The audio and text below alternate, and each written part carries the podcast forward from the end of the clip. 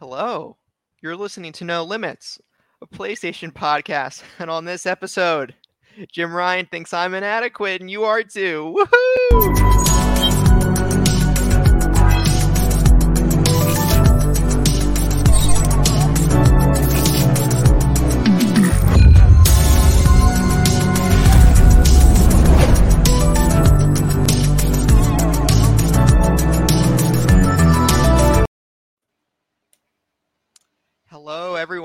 My name is Taylor, and I'm joined by my co hosts, Breanna and Sam, and you're listening to No Limits, a PlayStation podcast. Remember, you can find this podcast over on youtube.com slash save the game media every Tuesday. And while you're over there, make sure to subscribe to the channel.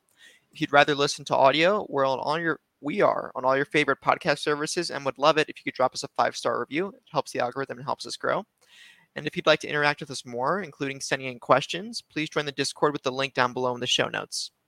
If you want to support us and get early access to all Save the Game Media content, head over to patreon.com slash save the game media and choose the tier that is right for you. Just like our current patrons, Bucky mm-hmm. Blue, Hopple, Alpaca Tom, SAZ, Fabulous Breanna, Breanna's mom, Breanna's brother, Breanna's wife, and our new patron and former co-host of Project X Talk, current co-host of or current host of Frame by Frame, Aman please go to patreon.com slash save the game media once again. Link is in the show notes. And speaking of the Patreon, a couple of things. One is later today, at the time of this recording on September 11th, um, we will be recording the first episode of Save the Game Boy, a Nintendo podcast for Patreons exclusive only. So, yeah, if you are a patron, look forward to that, and that'll be up uh, within the week. And if you're not, maybe throw a buck our way and check it out. And also, we are doing a God of War Ragnarok giveaway. To enter, tweet us or show us in the Discord that you are subscribed to our YouTube channel or review No Limits with a five star rating on Apple or Spotify. You get one entry for each of those things, offering non patrons a maximum of two entries into the giveaway, and patrons earn double entries for each action. So patrons can get a maximum of four entries. So have at it, and at the end of the giveaway, Kevin aka the Muffin Mom, will um, spin a wheel, and whoever it lands on uh, will win the game according to the number of entries you have. So that should be fun.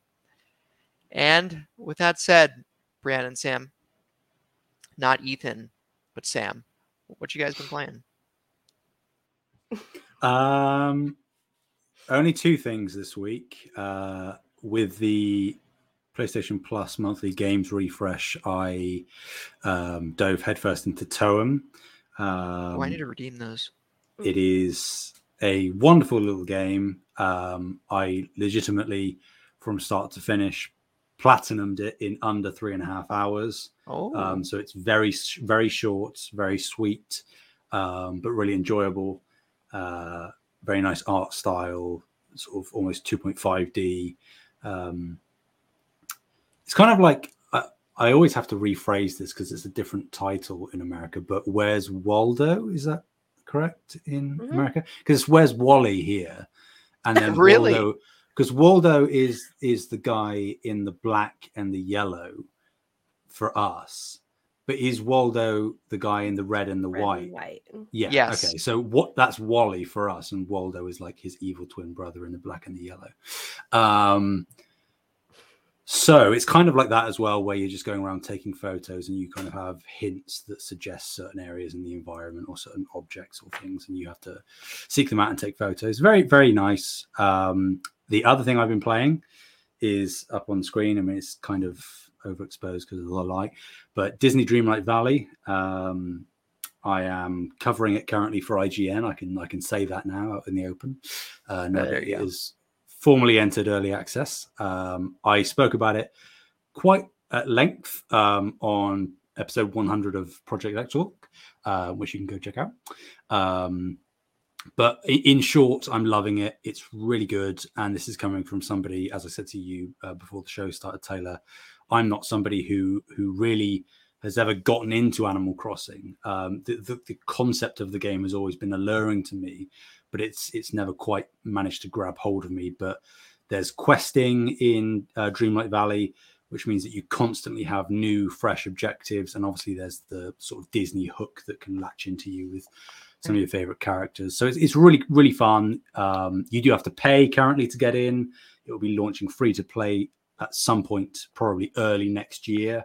Um, and that's probably where the monetization will kick in. There is currently, as far as I'm aware, no monetization in game, so that's nice to see. But I don't think that will last. Even though, even that being said, I would still heartily recommend it if either a you are a mega fan of Disney or b get super engrossed into Animal Crossing if you feel that you can um, appropriately take on another game of that kind of uh, genre, then then go for it. It's it's a really good time. Okay. Um, so I actually want to jump off of that because I started playing it as well. oh Um, no. yeah, so it's really bad for me playing it. but I did want to bring it up. Mom, I know you're listening. I think my mom should pick this up. It's 30 bucks and she loves Disney. Now, let me sell this for you guys. Whether you're a Disney fan or whatever, or you're my mom, because I know my I know again my mom's listening. I may or may not be your mom. you may or may not be. I'm gonna stop there before I get myself in trouble. Anyways, um, music. the music is fantastic. I Mhm. literally am singing nonstop. Um, luckily, I'm in my room alone, so I'm not annoying. Oh, I anyone. want to see you stream this. Oh God, it's bad. I don't stop singing it. Um, sing It's because I know all the Disney music as well. My mom and I actually have competitions where we'll like play Disney music, and whoever gets the song first, it's like those random YouTube videos or Oh, whatever. That's cute. um and we can always guess within like usually two seconds which song it Mhm. is um so yeah. And then i have to tell you guys the puns and the care that was put into the dialogue is like is fantastic. It is very cheesy but it's cheesy in a really good way. For Okay. example it's like um um you're like talking to merlin at one point and he allows you to pick a, a spell.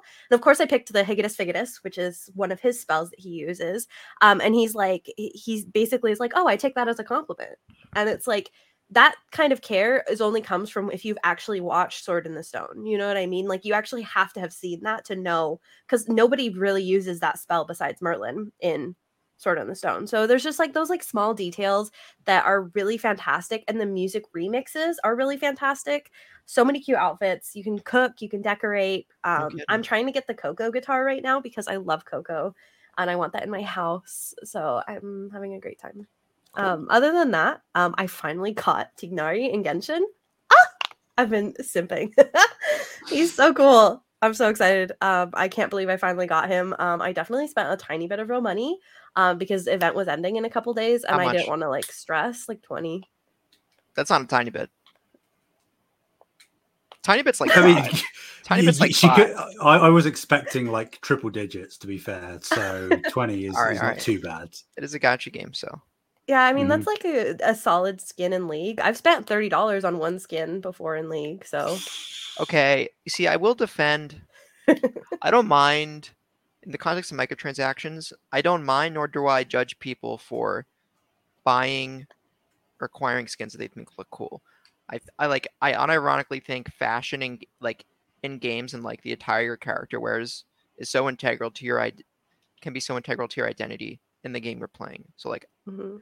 I think it's perfectly justified for a person to go grab a skin for that much money because if they're that attached to it, as Yeah, opposed, for sure. I mean, opposed to, it- like it was worth or it. something where I where I, I stereotype you pretty hard. yeah, I, it's not like it's just like cosmetic stuff. So I mean, if you're ha- Yeah. the thing is, is if you're having fun with the game and you've put a lot of hours. I mean, at this point, I've probably put at least hundred hours into Genshin and League. I don't even want to think about how much time I've spent in League of Legends.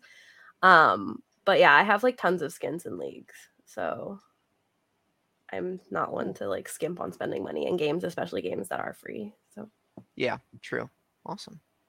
I guess that just leaves me. Yeah. So I've been it's kind of blindsided me. So I expected to come to the show today saying I've been playing Splatoon, but uh, I picked up Splatoon 3 on Friday. Haven't still sealed, I haven't opened it. I uh been sucked into Mario Kart 8 Deluxe Time Trials of all things. This is a very Mm. Taylor thing to happen.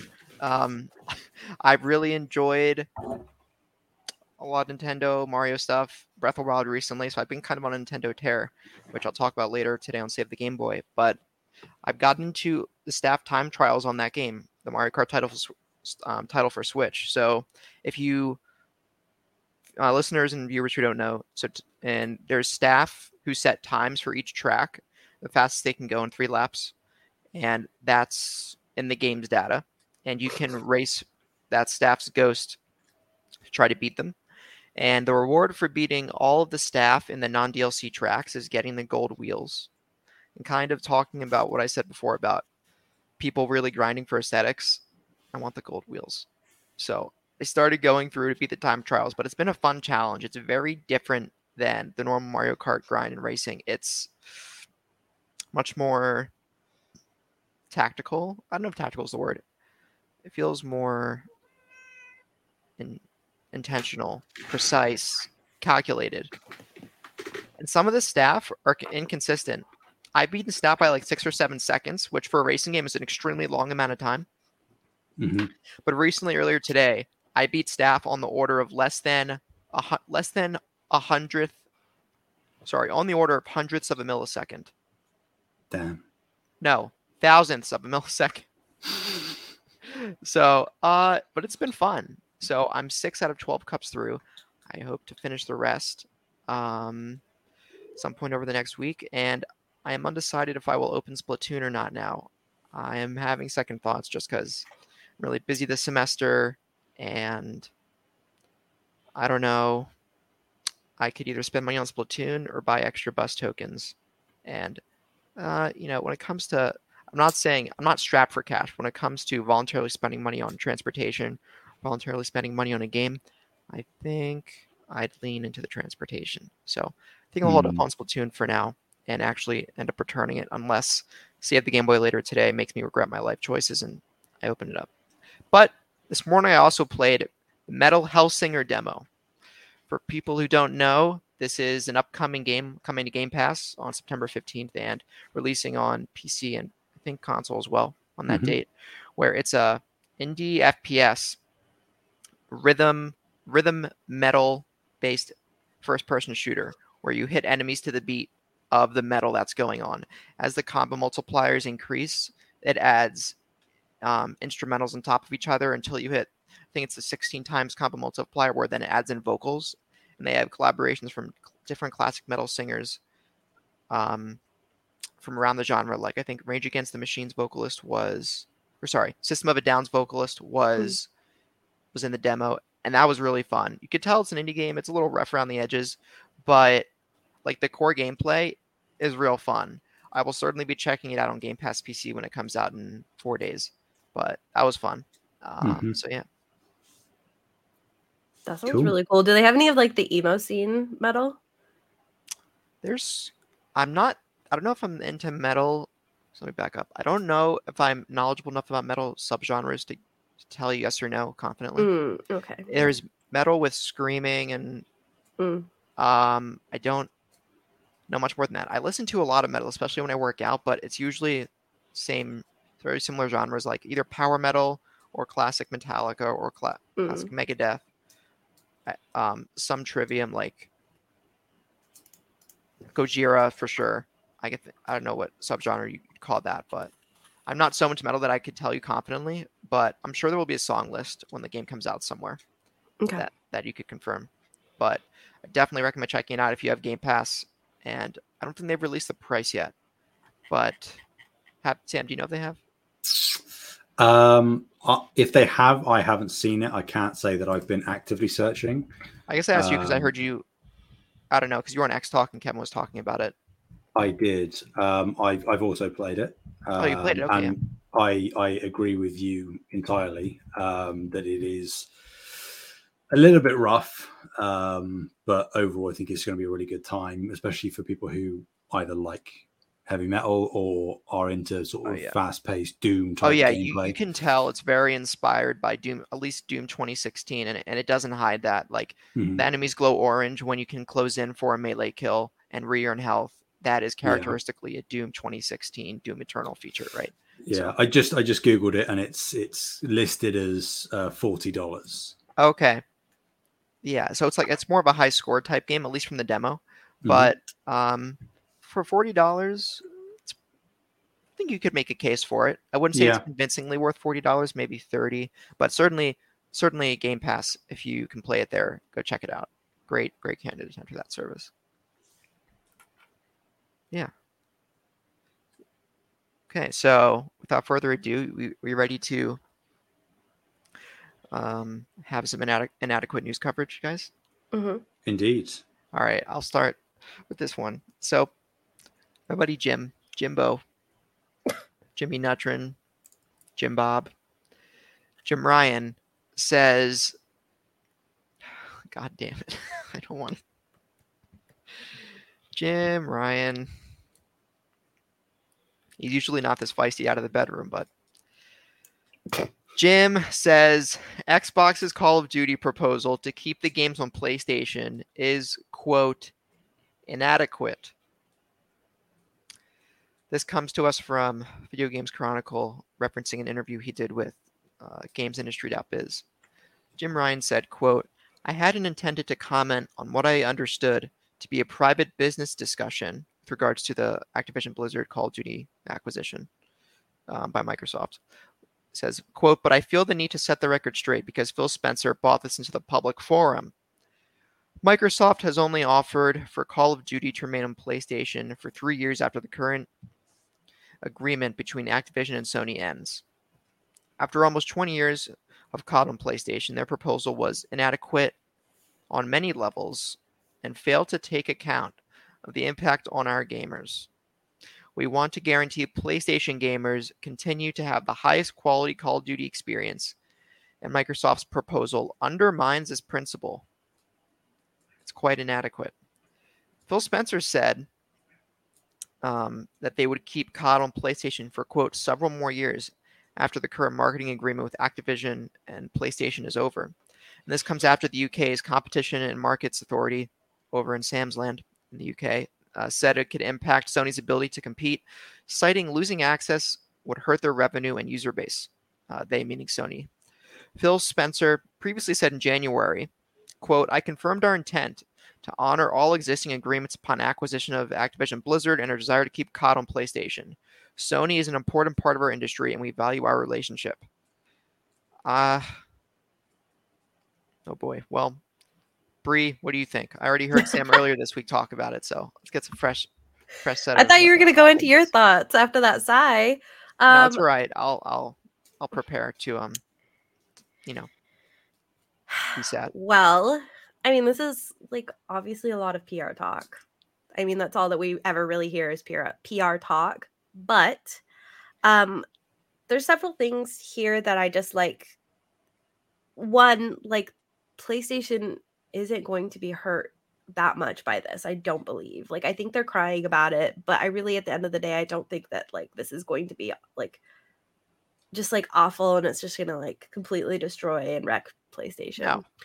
So the other thing is, is I feel like there's been a lot of like uh, we've been kind of trying to avoid it, but I feel like there's been like not console war stuff, but like almost like Sony's blaming place or like Sony's blaming Microsoft and Oh. Microsoft's blaming Sony. And we've had this like going back and forth kind of for like a month or two now with just like a bunch Yeah. of different stuff. And it kind of sucks because a lot of the times you see them like more congratulatory towards each other, like, hey, I saw you did this. Great job, guys. Like, you know what I mean? Like, I feel like we usually get that kind of energy. And recently it's just been like this weird, like, oh, well, mom, they did this. Like, Yeah, You know? because with every day, the acquisition acquisition gets closer to being approved by international regulatory bodies. So Yeah. Sony is trying to pull out all the pit stops here to muddy Microsoft's case for that to happen, right? yeah, for Um, sure. I I, don't. also, yeah. go No, ahead. sorry. Go ahead. No, I was just gonna say. I also, the, the last point I wanted to say for this is that, like, with the, with the, I I hadn't intended to comment, but I need to set the record straight. Like, and uh, saying that like the proposal is inadequate and stuff. Like, I don't know. Like, it just is like it's such a weird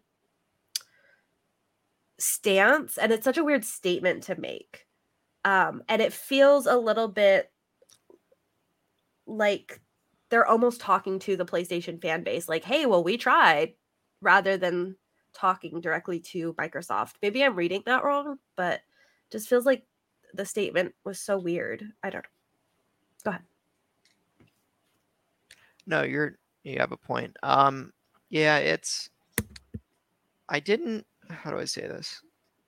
I feel like there's so many better ways to go about trying to stop this than just going full on PR reality show with Mhm. the, the verbiage. I had intended to comment what I understood to like. J- Jim did not need to talk about this publicly. Publicly, this is I think a Mhm. last ditch effort to I don't know if it's last ditch, but a desperate effort to prevent the acquisition from happening by any means of trial by press necessary. But I think it was really inappropriate for Jim to be to, Jim to say, "Oh, this is the proposal was inadequate on many levels and failed to take account of the impact on our gamers." It's it's not in Microsoft's financial interest, public interest, or company interest overall to take Call of Duty away from PlayStation. It makes so much money. So much money. Call of Duty is an enterprise in and of itself. They would be idiots to not take advantage of hosting it on other platforms, like on PlayStation. That is $60 a pop, maybe even $7 a pop in a few years that they could just cash in and cash out every day. So they being Microsoft. So there's no I really don't see Microsoft taking it away from PlayStation. Jim Ryan knows that. Financial analysts at Sony know that. They don't exist in these Microsoft and PlayStation and Sony talk behind closed doors a lot more than it might seem in the public eye, guys.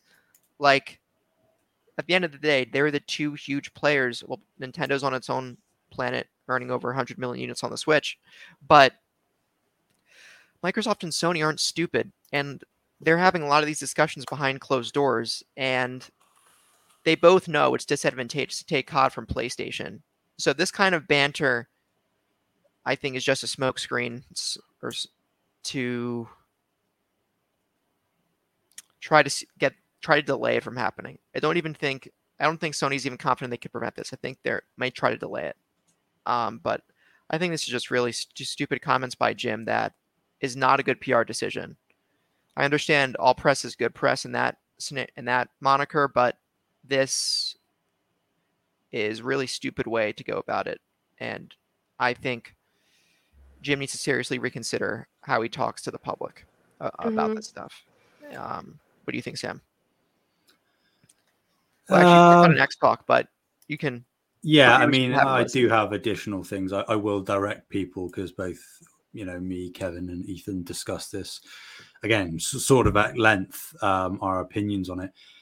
I echo the same sentiments I did there. Um, and to summarize for people who, who might not necessarily want to watch um, two whole episodes, um, I will say that for the most part, I agree. I I would still argue that it's a bad look for both companies. Um, because as Bree said at the start of this, any statement made by anybody, whether it's Sony or Microsoft or whoever, it's been run through so many different PR mouths that it is vapid. It is meaningless. You should not take anything that anybody says at face value because the whole ethos of both ecosystems has has been proven to be completely false um, at the beginning of the PS5 life cycle, it was all about we believe in generations, and Xbox was about you know game anywhere with anyone anytime, and that's only true if you're in their ecosystem. They don't care Mhm. about other ecosystems, and I think this is you know it, it shows that Sony believes that they are market leader, which currently they they are, but that they have some kind of undue, unwarranted power to exert over Microsoft because of that. And I'm with you, uh, Taylor, 100%. This isn't going to stop the deal passing. I don't think there was ever a, a reality where the deal isn't going to pass. I think they are are buying for time. Um, I said this on X Talk, but I think that it could be that they are in the process of trying to, with, with a first party or third party partnership, to not necessarily build a competitor to Call of Duty, but that they especially have known since this deal was first announced that they would likely eventually lose uh, Call of Duty, which I do believe that PlayStation will. Um, Or you think they and the will do it reason for that, Mhm. the reason for that is because Microsoft have a history of making financially bad moves because they can float the cost. Game Pass is only as great a deal as it is because they aren't the market leaders. I've said this before, but if they became market leaders, the price of Game Pass is going to skyrocket. They can float the cost because they're multi-billion dollar company. Right. And I think that the same thing would happen here in the sense that everything you said is 100% true. There would be, it makes financial stupid sense to take it away from other platforms and bad PR wise as well. But I think that they are looking again at Xbox as less of a console and more of an ecosystem race. And because of that, anything that can drive as many people as possible towards Game Pass, which if, you know, Call of Duty went exclusive to Xbox or Microsoft ecosystems, it will be available on Game Pass, and therefore the ideal way to play. That is going to drag a lot of people over to those ecosystems. And I think that even if they lose money making that move, but they gain Game Pass subscribers, they'll view that as the right move. I could be wrong, but that's just my perspective. Mm, Yeah. So you, Um, okay, you mentioned that they've made the wrong financial decision in the past uh, Yeah. with regards to how they make these sorts of these sorts of large scale financial mhm. choices. So besides, you know, one glaring one is the launch of the Xbox One, Don Mattrick and DRM and that jazz. Other than that, what other example for you comes to mind? Because I'm curious. I only can the only other one I can think of is games with is raising the gold price before they slashed it back down. But that was Sure. so transient. um, so I mean, actually, I don't want to minimize it, but that's another instance, Yeah. however short lived. But what other ones were you thinking of? Um. So obviously we're kind of on the precipice of, of Game Pass becoming like this. I mean, it, some would argue that it is already, but this Omega force that is completely unstoppable. Um, but as far as I'm aware, and please correct me if I'm wrong, Game Pass isn't actively profitable yet. Yeah, I don't think. Yeah, that's correct. So I think that in terms of that, like they could 100% if they wanted to today announce that the price is going up, but they're not doing that because they know that it's going to be even more appealing if they keep it at the price that it is now, and they know that they can manage that for the time being. oh yeah. the other thing that I would say is the Bethesda deal. Um, Mhm. You know, we know that there will be some stuff that will remain multi-platform, but as far as we know, any new Bethesda IP from any of their studios will be Xbox exclusive. We have a precedent set with that with Starfield.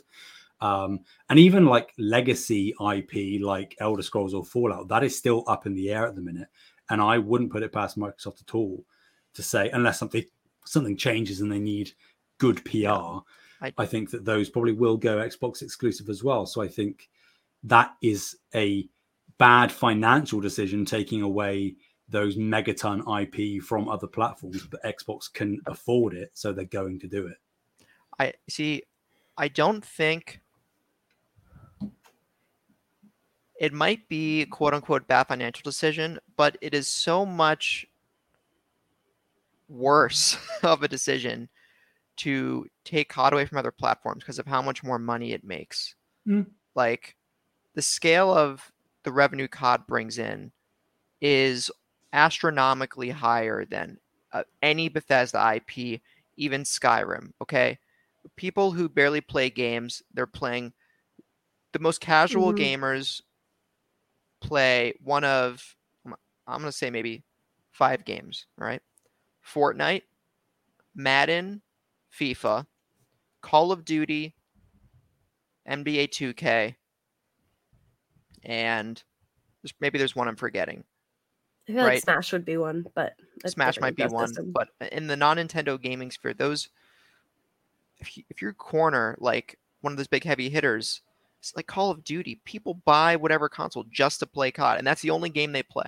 They just buy their system for COD, and they and uh, but you don't really see that for a Bethesda title. So I guess the scope the scope of Call of Duty to me seems it's so much worse if Microsoft takes it away. That I think what you're saying that with given their track record, could they do it? Sure, they could, and I would be surprised, but I wouldn't be terribly surprised. But I think Microsoft can't even fool themselves on that one. Mhm. Yeah, For I mean, I'm I'm with you that it is an unprecedented scale, particularly if they do decide to float the cost and take it away from other other platforms. But I I would argue that my point still stands that if they can float the cost, then they probably will because ultimately that will just drive people towards Xbox ecosystems. Right, and, and if that makes them the market leader, goal, they make yeah. more money. Um, and then once people more people are in the ec- ecosystem because Call of Duty is exclusive, that's when they can jack up the prices. Mhm. Um, and we've seen that before, not just with Mi- Microsoft, but with Sony, like PS5 price increase because it's the market $70, yeah. leader. Um, so I mean, yeah, any technically anything could go. We could all be wrong. One of us could be right. We could all be right. Oh yeah, different yeah, right. We're just speculating because speculating's fun. exactly. Um, so I have a question then. So if they're planning on, so how long is the agreement at this point then? Like six years out? I think it's, It's- six years. So they extended it three years, but there was already three years left. So I think it's six years. So PlayStation will remain on PlayStation for three years after the current agreement ends. And I think the current agreement goes to 2025, if I'm not mistaken. Yeah. So I think I think that's six years. Let me see. Um, so theoretically, if if they did decide to, I mean, you know, Sony have technically rejected this deal, so it could fall through. Um, this deal, I mean, not the Activision Blizzard deal because that will pass. Um, but theoretically, if that deal did stay in place, then realistically, we're probably looking at Call of Duty going exclusive at the beginning of the next console lifecycle. yeah, that's what I was gonna say. Is they're lining it up? It sounds like with like a console launch because then they can launch a console and be like, "Hey, this is the only place you can play Call of Duty," and that's how they're gonna up their numbers. yeah, Because every time we hit a new console life cycle, it's like that that fight begins all over again of like who's Right. going to win this generation. and maybe they won't put Master Chief on the box when the game gets delayed a year from the console's launch. four. Yikes. Yikes. Maybe. I mean, to be fair, like I said, I think I said this on X Talk, but Halo as an IP is kind of dying a bit of a death right now. Like it's not Oh dead, yeah, it's bad. but it, it's bad. Like the, the past two mainline en- entries have arguably been failures. I've heard the TV show was bad too. Yeah, I heard so there was like nude. they. I think they need. They they almost you could argue need Call of Duty to be exclusive more now than ever. Um, so- Interesting. That's interesting. I would almost argue that they could bring Halo back though. It wouldn't be that hard. Oh, they could. Br- If- of course. if Totally. they had like a banger of a game, like Well, it would there's come been a back, no lot of problem. internal talks that they'd switch internal developers working on Halo. So you still have Halo, but instead of a 343, um, I know a lot of people have been suggesting throw the coalition on it or Mhm. throw another uh, very well performing internal Xbox developer on it. Throw an id Software mhm, on it. You know. Yeah, Um, for sure. So that's another thing too that they could not take away Halo, but totally change the development and management structure of the game. But then the, the argument would Again. be that they made 343 ex- pretty much exclusively to make Halo games. Yeah, and then so the then they PR re- would be they take away Halo from the Halo studio. And Yeah. then you run the risk of what if the game from the other studio fails? That looks equally as bad because you've now taken it Mhm. away from the Yeah. studio. Made it's it's such a mess. It's With the amount of It studios that Microsoft has acquired and has access to now, I think they could reabsorb all of 343's team elsewhere Yeah. internally without uh, skipping a beat. Mhm. hmm Um, but yeah, right. There's, I've heard this in other podcast too. There needs to be. I guess we're we're going a little off topic here, but yeah, I was gonna say it's a little um, bit of a digress. a little Um, bit of a digression, but there needs to be some accountability with regards to the direction of that. And it's interesting, bring it back around. It's interesting you say that, Sam. I think it's a very cool point you bring up that they're in dire need of a new mascot for the interim as the chief, Master Chief isn't performing. And maybe, maybe Joe Call of Duty is the answer, right? yeah. Yeah. The guy ominously glowing orange looking off to the right with a gun. I always think of the Black Ops cover where two pistols down like this, True. right? Yeah, yeah. Yeah. But yeah, a lot of uh actually I'm not, I'm gonna not say that comment. Um, yeah. I uh really quick, I think I want to retract. I I think I would almost argue that Game Pass has to be uh profitable. Um I we don't have to get into it because obviously this is like a Sony podcast, but I said earlier that it, I don't think it is. I'm taking it back and I think it is because if you think about Netflix has to be making a huge profit. There's no way that Netflix isn't, and Netflix was running on cheaper than the Game Pass Ultimate is.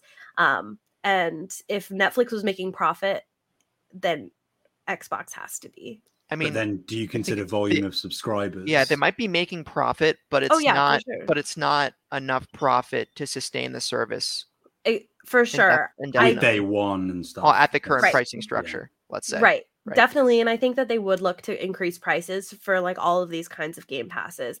But I think that I don't think that they're eating much of the cost, if any at all. Because like Okay. like it, it wouldn't make sense for Netflix to be profitable if Oh, this wasn't. I, think they're eating a lot more cost. Microsoft is so much bigger than Netflix. oh, for sure. So I think they. I'm not saying that they can't eat the cost. I'm saying it, they probably aren't. That's that's all I was saying. Is I was just saying like after I was doing some like not math in my head, but I was like thinking about it. I just wanted to say that I think it it may be minorly profitable. Okay. Well, yeah. Now I think now we start getting into semantics where it's like technically it is profitable, but again, is it profitable to, to for the service to be sustainable?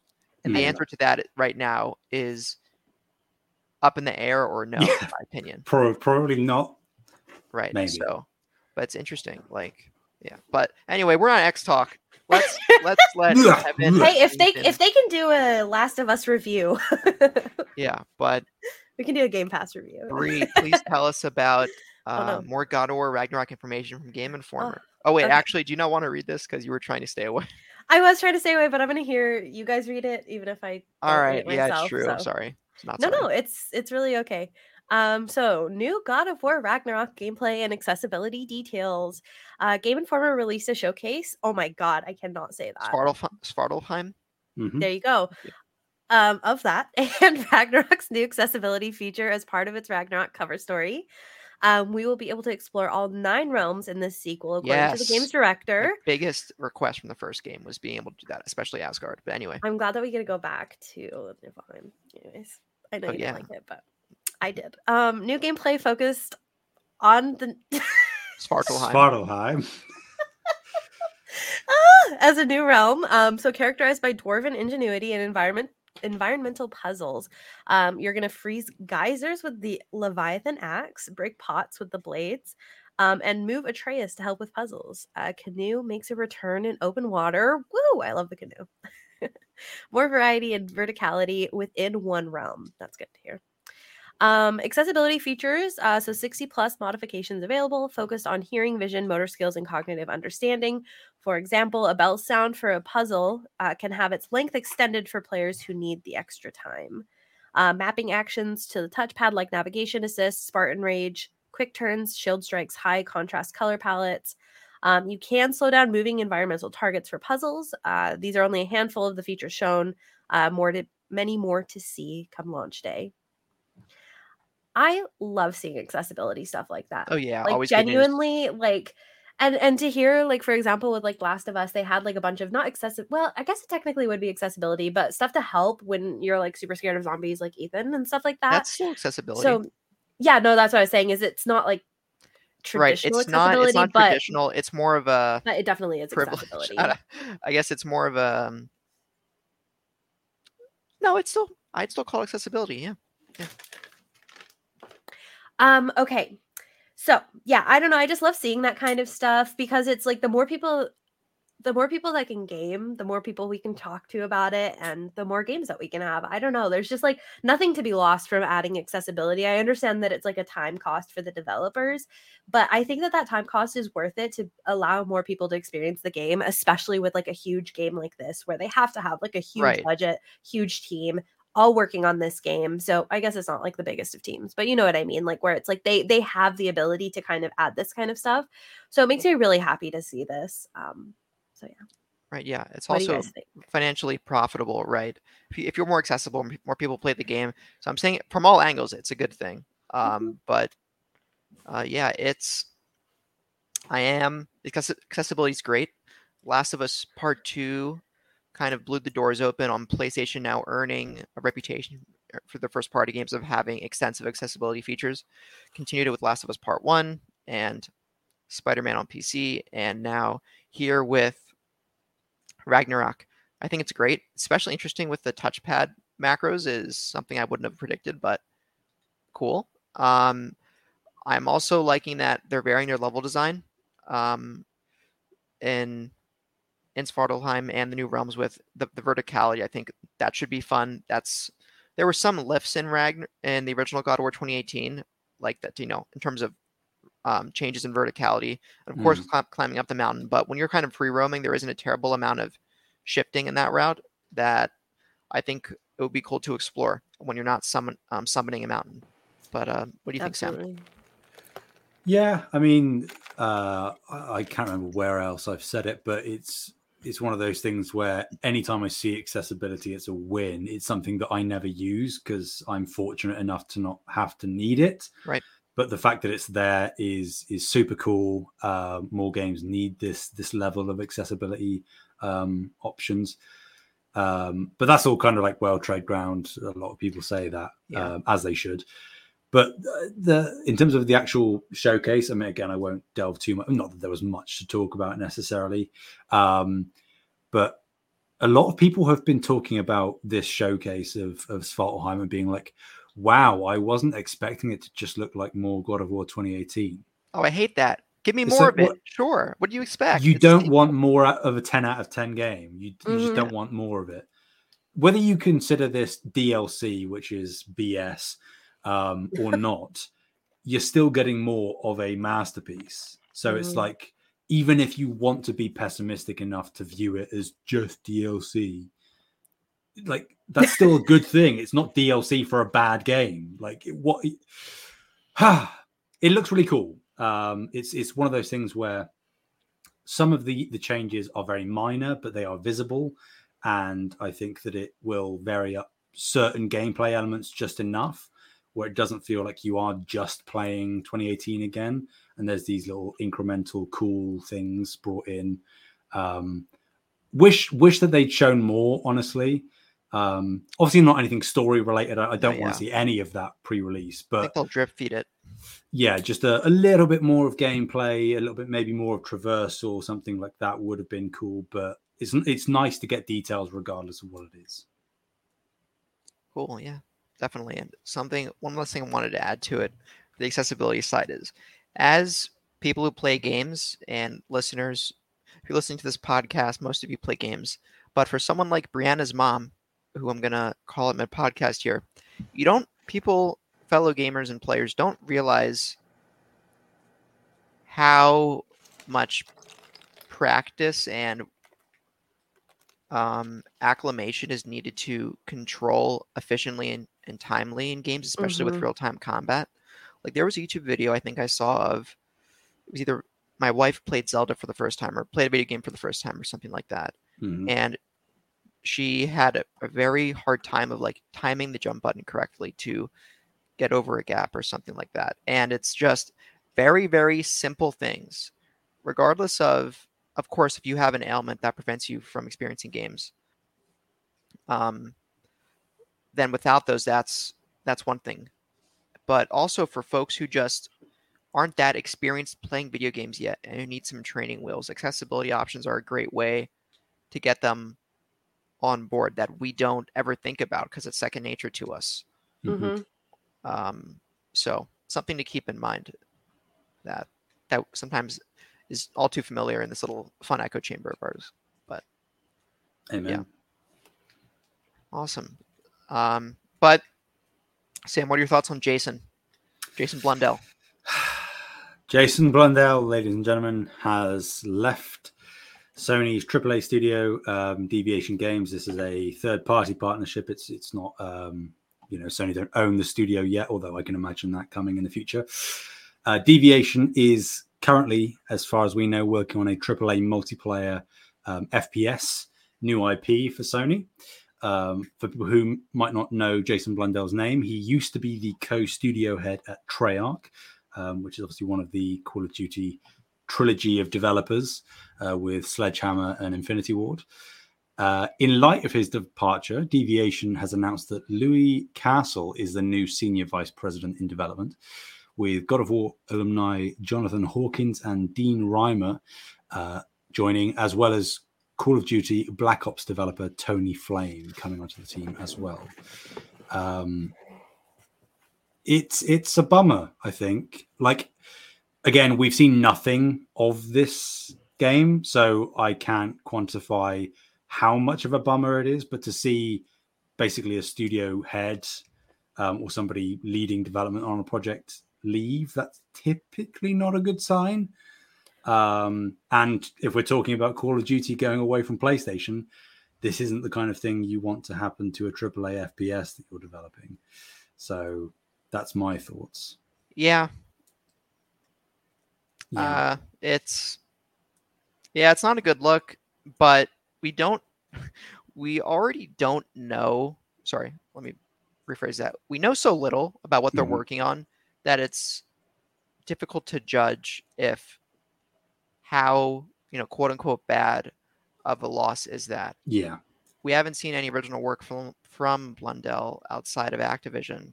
So I think it's a little bit of a, a sour note, but it's if you're really getting sad or doom and gloom over this, it's unwarranted because there's so much you don't know Mhm. as a as a follower of this. So I'm interested to see where they go and finally have a reveal for what they're working on. I really want to know if it, you know, is it a traditional game FPS where there's a campaign multiplayer like Coddish, or is it multiplayer only? What's I just want to see a trailer and learn more about it. But uh, it's a little sad. But what do you think, Brie? Um, so a couple things. One, we don't know why he's leaving. At least I don't think we do.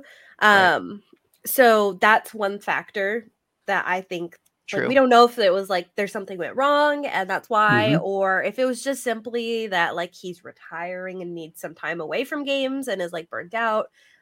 Like we we have no idea. I think he found a new opportunity elsewhere. Let me see. While you're looking that up, the other thing I was going to say is that like somebody that's this high up in a company doesn't just leave. So it's very unfortunate timing that the, the leave is being announced now, but this has to have been in the works at least for two weeks, right? Way longer than that. It's probably been a few months that this has been worked on.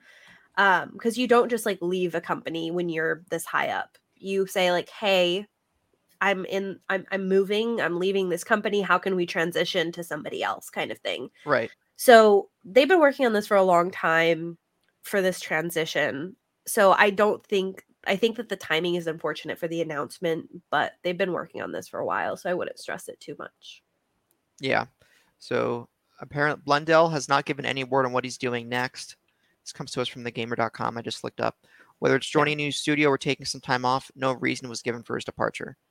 So every yeah. So Yeah, so we don't know. So Yeah. yeah, so I mean it, it it could have been something horrible happened. It could be just that he needs some time away from video games. That happens unfortunately a lot with developers is that they experience like pretty severe burnout and have to step away from the industry. So yeah, it's crunch is real. Well, we don't know if this was crunch, but we don't know. there's definitely a lot of sure. stressors. People overworked in the games, and that's Mhm. that's familiar. But we don't know, but we'll see what happens, right? Mhm, Mhm. For sure. Maybe the FPS was never gonna work out anyways. I'm just kidding. Oh well, that's a different story. Yeah. Um, in other news, we have a new gray camouflage collection hitting PS5 this fall. So matching PS5 console plates, Pulse 3D headsets, or, and controller gray uh, camouflage color gamuts will be hitting the market. Pre-orders begin September 15th, and the Camo DualSense and covers uh, release on October 14th with the Camo Pulse headset in December. And I think these look kind of ugly, Mhm. but I'm sure someone in the military will buy it.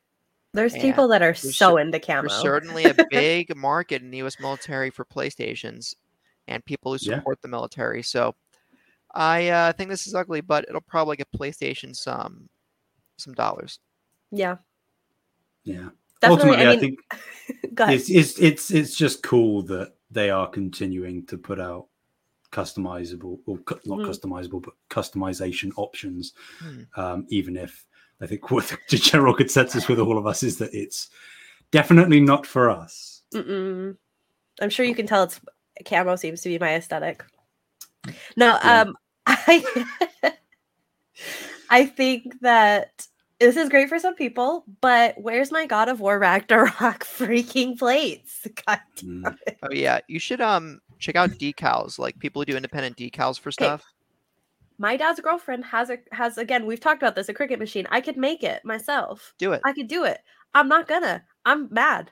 Make where's look. look You say this. you're bad. Go to Etsy. Buy no, one. I'm mad. Oh, Matt. Okay. Look how beautiful this thing is. Yeah. I want another one. but Bree's, Bree's holding up her God of. War uh, PS4, PS4. controller for audio listeners. It's so pretty. I want another one. I think they'd be.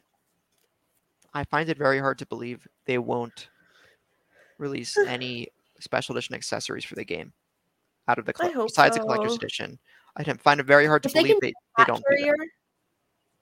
They what? Huh? If they can have a cat carrier Uh, for Stray, I think I could get a controller, please. It's an interesting. I'm Yeah. still. They're still selling it. I'm this close to buying. What is it? Two hundred bucks? Yeah. oh my god! I was guessing.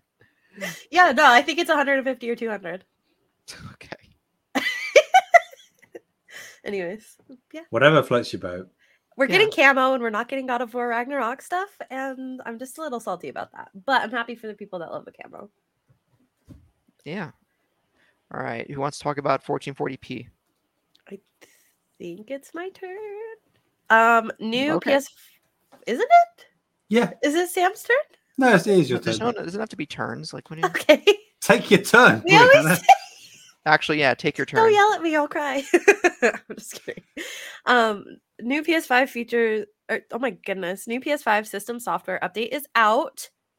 I know it's out because my PlayStation woke me up. It was like, "Yo, update's out," and I was like, Can you, "I'm Woke trying to you sleep up. Did here." it wake up from rest mode? Yeah, it like was like making a bunch of noise and like turning off and on, and I was like, "Damn it!" Oh, it was yeah. like four or five a.m. Yeah, my PS5 has been off for an undisclosed amount of time. Probably embarrassing long, embarrassingly long for uh, hosting a PlayStation podcast. But I'm gonna get back Awkward. into Ghost of Tsushima Awkward. soon. But anyway, Anyway, so we've got 1440p game lists and new social features. Uh, VR still, on, I'm assuming it's just supposed to be VR. Still only supports 1080 and 4K. So yeah, you- VRR, Oh, variable refresh rate. Okay. yeah. Oh, okay. I was like VR. I was like, what? Anyways, um, 1080p and 4K. So if you want 1440p, it's 60 frames max. Um, social features include requesting share screens from another party member, better viewing the friends' profiles, um, or quicker joining of a friend's game. Um, I have never really like had to use any of those features, so I, I've Mm. joined a game on Apex on PS5 like twice. I used to play Overwatch on PS4, but I haven't in forever. Mm, Okay. Um, can uh, so you can compare 3D audio and stereo audio on the same screen. Uh, better access in progress activities from Game Hubs. Uh, YouTube search through voice command saying HP just in case I don't want to activate anything. Find blank on YouTube.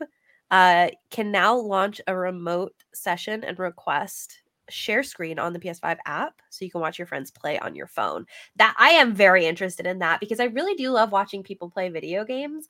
Um I know that some people don't really enjoy that, um, but I really enjoy watching people play games and like hanging out. So hmm I don't think your PS unless your PS5's on and your mic is on. I don't think saying "Hey PlayStation, find blank on YouTube" would trigger anything.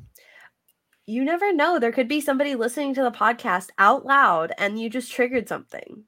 Uh, Yeah, well, it's their fault. I can't say my HomePod. well, there was a prank It's video on listening to me. It's right there. It's listening. All right. Look, there's, a, so we gotta be careful. there's a prank video on YouTube of a guy on Xbox One COD lobbies, and his name was Xbox Turn Off. And he was really good, and he kept killing everyone. And there were guys like screaming, "Yo, what the hell, Xbox Turn Off!" And then you can see they left the game because they shut down. That's really good. That's a good prank. Yeah, and our we have a lot of um Apple products in our home, so we say HS mostly. Hmm. So yeah, HS. I don't get it. because it's like the activation is like for the activation. Oh, for hey. s- C Oh, like hey. Okay, okay. Yeah. So we say HS a lot because we are like trying to not activate it. Like if you talk about it, um, because she's listening right now. Oh yeah. Uh, my favorite part. This is so random, but my favorite part. So my home pod is right next to my cat's like cat tree. When she stretches her paw out, she'll press play on it all the time. anyway. Mm, very good. So, yeah, what do you think of the update, Bree? Mm. Um, besides it waking me up, that really pissed me off. Um, besides that, it's good. I mean, updates are always good. I think we've got some good stuff. I think it's unfortunate that for 1440p you can only get 60 frames max. Um, however, I don't think it's like the end of the world because I think for a lot of time, like we've been running 60 frames, so I don't think it's gonna Yeah, be I think we- horrible. yeah, I think above 60 frames on consoles are overrated. hmm But but what I do like about VRR is if your frame rate is somewhat unstable, goes from all jumps between 30 and 60, that's where I like VRR a lot more on the console space to make variance in frame rate look smoother. Yeah. But yeah, I have a 1440p monitor. So when 14 I got the 1440p beta update for the system before the official update. Now, that was great and it's 1440p is crisp, but yeah, I'm not too I got what I wanted, my 1440p, and other than that, I don't really care about getting more than 60 frames on a console. But because I'm saying that, but I do when I do have a PC that can go 144, so that's from a point of uh, position of privilege. But um, yeah, what do you think, Sam? Yeah, I'm with you. I think like VR is arguably the most important thing here. Um, not quite where people would necessarily want it to be. It everything there works for me though. Like uh, I'm kind of with both of you that anything over 60 is kind of overkill. But even if that is the case, it's still nice to you know have something that can go beyond just in case for whatever reason. Um, I like being able to switch between 3D and stereo um, and to test it. That's just me being an, an audiophile, liking to um, have the audio quality in, in my games as, as tactile and malleable as possible. Um, and then the only other thing, which is kind of going under the radar, is the um, improvements to the in progress activities on the Game Hub. Not something that I use often necessarily, but um, it's almost acting as a and this isn't across every game so i don't want to generalize but it's kind of like quick resume um, Mm. uh, on the xbox side where in the activities hub underneath uh, if you go onto the ps5 main screen you tap down on a game the activities will now be displayed f- straight away right in front of you and you can click on one of them to activate the activity and it kind of boots you directly into where that activity takes place within the game. Um, so it's like quality of life things, very minor in the grand scheme of things, but it's still nice. Yeah. Cool. I uh as a PC gamer, this means nothing. I'm just kidding. I have 144. So Uh-huh. Y- Yeah, that's what I said. so yeah, no, I'm just kidding. I th- I'm not worried about this, but For the record, PC Master Race sucks on Reddit. That's all I'm gonna say. It's a bad subreddit. PC gaming is a superior PC subreddit by country mile. Shots Hmm. being fired. Yeah. watch out, Reddit's gonna come for you. Oh yeah, I don't give a fuck. Reddit. Come I at don't- me, bro. Because I only use Reddit for two things: wasting time and finding co-hosts. That is true. And it worked. And it So- works. it did. Uh, but yeah, Anyway, speaking Anyway. of shots being fired, it's a segue. The final news story is that we have a new PSVR 2 title officially announced. It is Firewall Ultra, um, developed by the same studio that created Firewall Zero Hour for the original PSVR. it is set five years after the original game. It is 4K HDR with remade character models. There is a map overhaul with new textures and areas, new locations and contractors, more weapon and equipment customization. Essentially, it is an improvement in every way over the original with dedicated servers. Um, each match on these servers is now a best of three and adding new AP versus E. There is also added PSVR 2 sense technology like eye tracking to swap weapons and to bring up the HUD seamlessly. Um, and I believe also there is haptic feedback um, uh, embedded in this game in both the controller and the headset. Does this do anything for either of you two? I I, I didn't know what this game was before I put the story in, but I saw it because I didn't have PSVR. But I looked at trailers of this of Firewall Ultra, and it looks really interesting. Mhm. Having new PVE stuff is cool, and it looks like a game that I could be interested in if it wasn't locked behind a 500 plus US dollar piece of hardware. Mm. What about you, Sam? I- Did you play the? Or sorry, Bree. Go Yeah, ahead. no, go ahead. Did you play the original? That's a great, great question. I did. I did. Not not I didn't get into it. Um it was I I can't remember whether it was one of the um things they did over the summer where I think it was where they gave away free games for like a couple of months. I think one of them had a wave of PSVR titles as well. Um and I remember getting it there, whether it was one of those things or whether it was a PS Plus monthly, it doesn't matter. Um, I played it for maybe like 10 hours total. Um, and obviously, it's like essentially a multiplayer only game. Mm. Um, so that's not really that much time in the grand scheme of things, but enough to get like an idea of what it is. It's essentially like kind of a mix of Call of Duty and Rainbow Six Siege. Um, it's a far more tactical shooter. It's not really fast paced at all. Um, team based, objective based. Yeah, it was it was fun. Um, I'm not going to get this. Uh, I mean, I've said before that I will be getting PSVR two when it goes into pre order. Um, both for myself and it means that I can cover it here if we want. Um, but yeah, no, this this it does look cool, and I'm enticed by the idea of the new technology and the improvements. But in terms of the actual game itself, no. Okay, so a couple things. One, to show you how much I like I knew about this, I was like when I saw Firewall Ultra, I didn't even like read the whole thing. I was just like Firewall Ultra, not on here, but when I first saw the announcement, like when it was posted, wherever, um, I thought they were talking about Firewatch, and I was like, I never played and I got so excited. Oh, it was and I have it in my Epic library, I think. The ending was pretty bad, but Oh, Yeah, that's true. That's true. Yeah. But I did enjoy the experience of Yeah. Firewatch. I highly recommend it. Um I ended up playing it because school was canceled because of pollution in Utah. So, so yeah, I played it like that's Isn't that that's great? quite you know ironic, isn't it? right. Yeah. I thought it was. I was like, well, I can't think of anything else better to do. So that's what I thought what this announcement was. And then, like, of course, like the Firewall Wall Ultra, and it's not Firewatch. I was like, ah. but um, I haven't decided if I'm getting PSVR 2 yet. I really genuinely don't use my PSVR, but I also don't know how to set it up. But I also don't put energy into learning how to set I it up. I think you. Re- it's just some wires. So yeah, no, you just like plug stuff in. Like okay, that's I'm saying all that it it's is, real but- clunky from what I hear, but like it's not.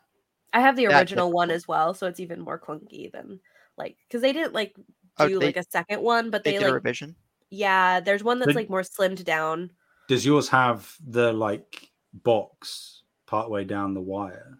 Yes, Right. Okay. that's where I get doesn't. confused. Yeah. so yeah, so that's that's my problem is that box. It's it's not the end of the world. I could figure it out, but I also don't care that much. I mean, you can Mhm. see how much space I have. I could almost like touch my bed. So it's not that big of a deal. I don't know if I'm even going to get PSVR 2, so I don't know if this really does anything for me. The other thing I wanted to say is I really just want PS I want VR to be further than it is, and it's not. And I I'm ready for like Sword Art Online. You know what I mean? I'm ready to like Oh. live that like full VR, full immersion experience. I really want And to play we are Half-Life so Alyx. far away from that. if that ever even happens. So that's where I'm at. Yeah. Live my anime fantasies. Yeah, I just really want to play Half Life Alyx, I do want to play Half Life Alyx. That's and that's I think like the cheapest solution I found was like the Quest Two, which is uh, price was raised. Now it's like four. I don't know. here's my resolution for you. You find a friend that already has a system that can play it, and you say, I'll buy you this game if you let me play it. Oh wait, I shouldn't be even complaining. My university libraries have HTC Vives in them. Mm, yeah, go. That I can definitely do that. The University of Utah had a bunch of stuff like I that. I could as just bring well. Half Life Alyx on a hard drive and be like, "Yo, Mhm. let me reserve this for like four days at three hour time slots and play this game." There you go. I don't know. You may be able to also. I don't know if your like PC can handle it, but you may be able to like also bring the equipment home. I know for like the U, you could bring equipment home if you Oh. like checked it out. okay, So- maybe yeah. Um, cool. Cool. But that wraps up the news for today, guys. So now we move into Limitless, our discussion section of the podcast to talk uh-huh. about whatever we want. And I don't think did we th- did we so last week we talked about with Ethan games books to be converted to a video game. Did we talk about games we want to convert to a book? Mm-mm. We didn't. So we have Okay. that one, we have the bottom one, and we have the top one. Maybe if you guys want to talk about it, we don't have to. Oh, we talked about it with Ethan, but I want to hear actually I want to hear I wanted to hear what what, Sam, had what Sam say, has to say. Um, are there any game awards that you're willing to make a bet on now, either in terms of nominations or more emphasizing winning awards? And yeah, and this is let's say restricted to the game awards in, in December Okay. with Geoff Keighley. Yeah. Okay. Um, well, I, I mean, the obvious one would be that God Game of the Year is either going to be God of War or Elden Ring, um, depending me on how good. God of War is. Um, I am. I'm. I'm racking my brain of things that have come out to think if I'm missing something. No, I'm going to say it. I'm. You're probably going to mention an indie that I haven't thought of, and it's going to break my heart. But I'm gonna I'm gonna plant a flag and predict that Sifu will win best indie. Over Cult of the Um, Lamb. Ooh. I I would still say yes. Um, I think that there are lots of things like Cult of the Lamb, um, maybe not aesthetically or sort of in terms of what narratively is going on, but I think Sifu is just it knew exactly what it wanted to be. It was succinct. It was stylistic. It was uh, a complete surprise, which I think is something that is going for it. Um, you know, if if something comes out and you know it's going to be good, I kind of feel like there's a little bit of wow factor lost there. That might not necessarily sway votes, but I think from public perception, that that goes a long way. If you were kind of not necessarily anticipating something to be super great, but then it was, um, I think that can kind of even if it's artificially inflating it, I think that still counts towards something. So I, I'm going to say Sifu is going to be the indie darling. Again, there might be something that I'm not thinking of, um, but that's where I'm going to go. Um, is there going to be something else that I could say? Um, I was going to ask if you have any opinions on like what best soundtrack is going to be because I couldn't think of like I there's not really been any games that like the soundtrack has been like it for me. Um, I'm pretty sure I heard you guys mention that um, with blanking on his name, Bear McCreary coming back for Ragnarok, that could probably be a good shoe in. Um, because I think that the God of War 2018 soundtrack is underrated, and even then, I think it's highly lauded as a as a very good soundtrack. Um, again, you could say Elden Ring, but I think, I think arguably, as much as I love a lot of tracks on that soundtrack, I don't think anything is on the level of its main theme. Mhm. oh, I love Um, the main theme, of the main menu. That gets me going. exactly. but I think outside of that, I I don't know that there's enough tracks. Mm. Not that it's necessarily defined by the amount of tracks that are memorable, but I think that it's that one song, and maybe that's enough to push it over the edge. I don't know. Um, I I might. It's a bit of a wild card, but I might say Forbidden West as well. Mm. Um, See, that's what I was wondering is because I haven't touched Forbidden West, so I Yeah. wasn't sure.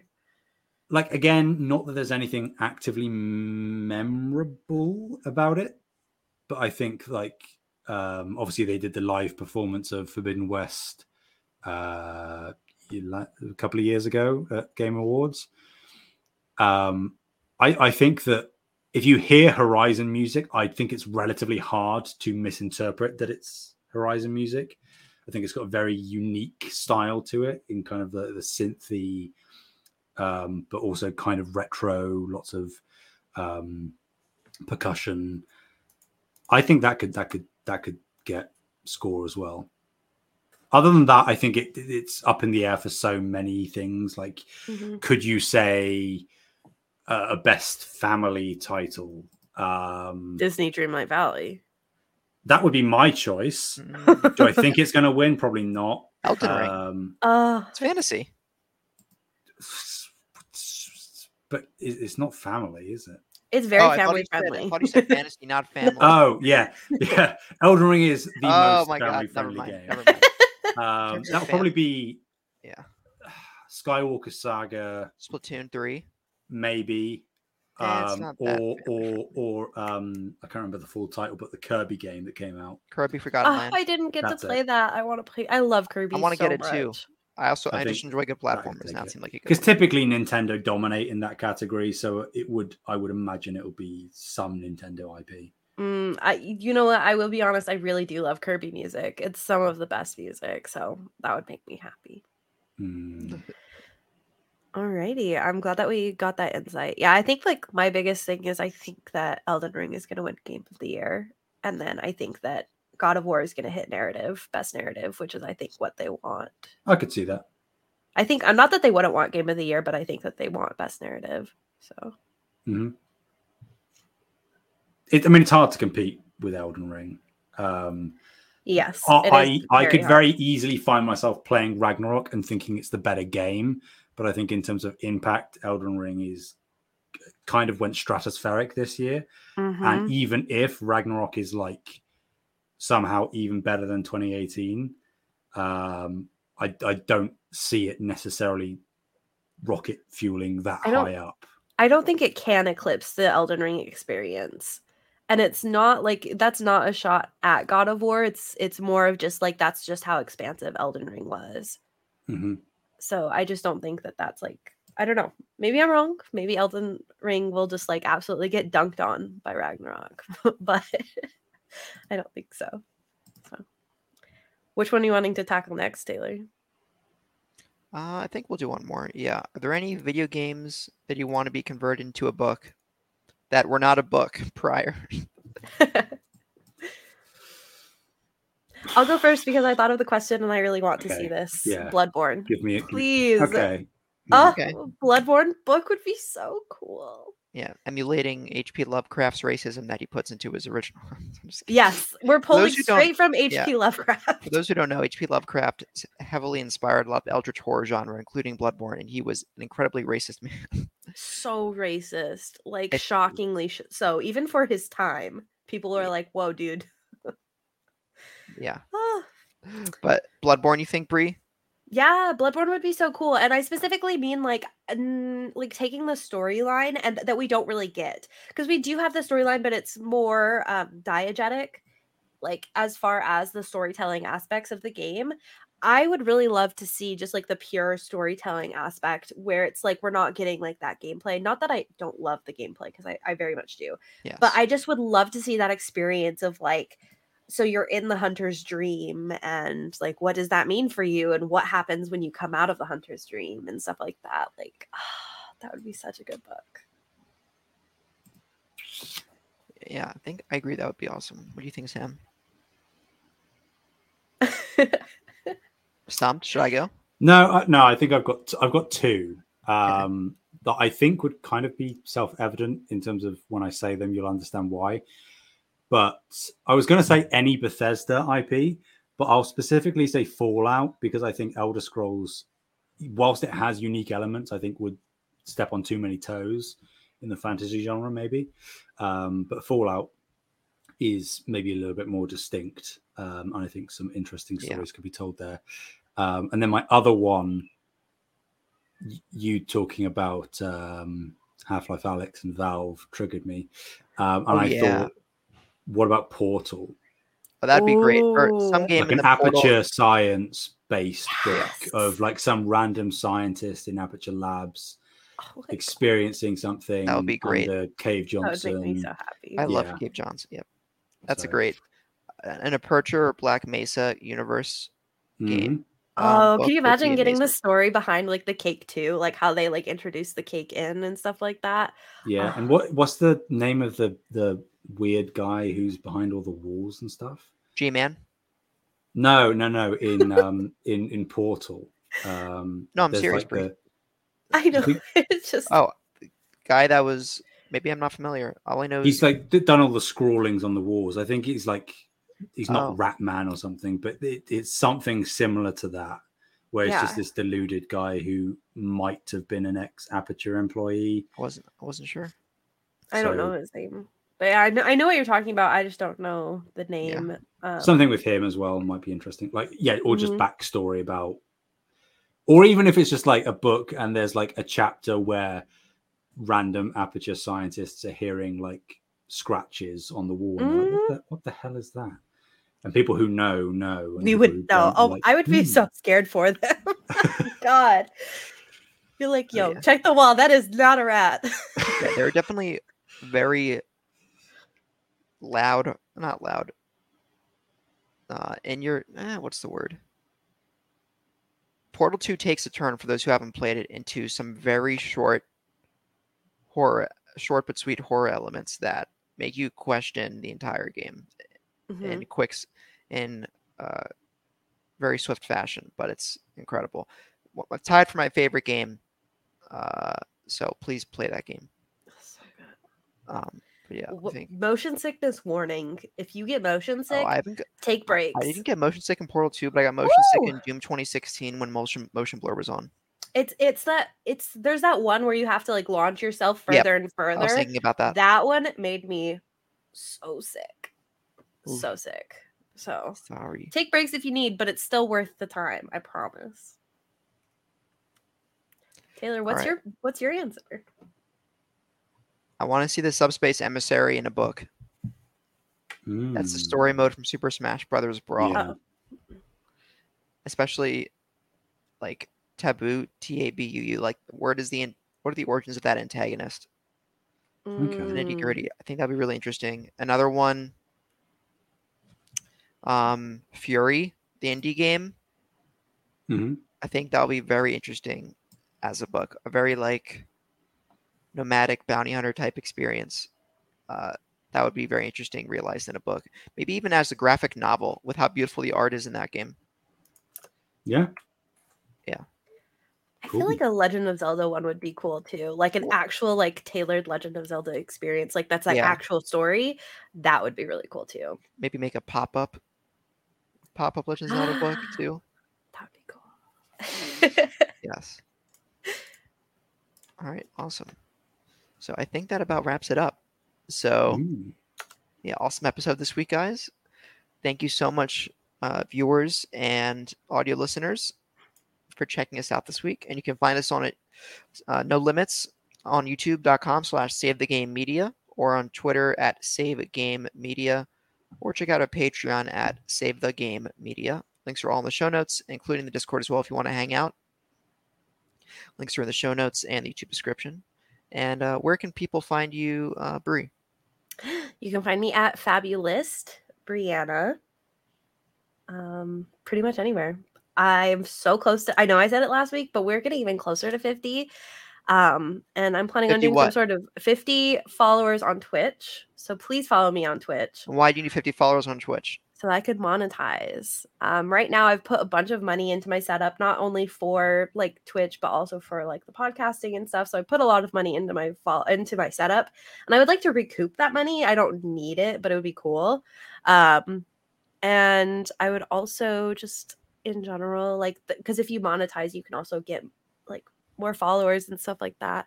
So it would be just really cool because I would really love to hang out with people. Um, so yeah, give me a follow. There's not very many people. There's a lot of people that watch and don't talk. Um, so if you want to come talk to me, you can come and I pretty much just chat with everybody in my chat. Um, I've also played games with people from the chat. Um, that's how Demon ended up in our Save the Game Media Discord. Oh, Um, this Overlord Demon Sama from Twitch. so yeah, so just coming out with me, I'm happy to do like whatever. We just did like a, a hottest um list, like a hottest tier list of random figures from history. Um so that was pretty fun. we can do stuff like that. awesome. you should see the list. It's pretty good. Where can people find you, Sam? Uh, people can find me on Twitter at Sam Heaney. That's H E A N E Y. Awesome. And you guys can find me around the Discord. And I don't have Twitter I, I would never have guessed, Taylor. Yeah, I know. And I've been doing so good this week. I started interacting with Twitter. I haven't like to- tweeted or anything, but I like was liking stuff. I was that's not a good thing. I was like, good job, Breanna. Not a good I use thing. Twitter. I feel like if I go on Twitter, I'll never stop. Yeah, hey, you've got you know you've got a, a strong resolve to fight off the urge. Thanks. I already spent enough time on Discord. But It's true. anyway, you guys can check me out on the Discord at um, again links in the show notes for the State of the Game Media Discord. You can talk to me there. I'm really active there, probably more often than I should be.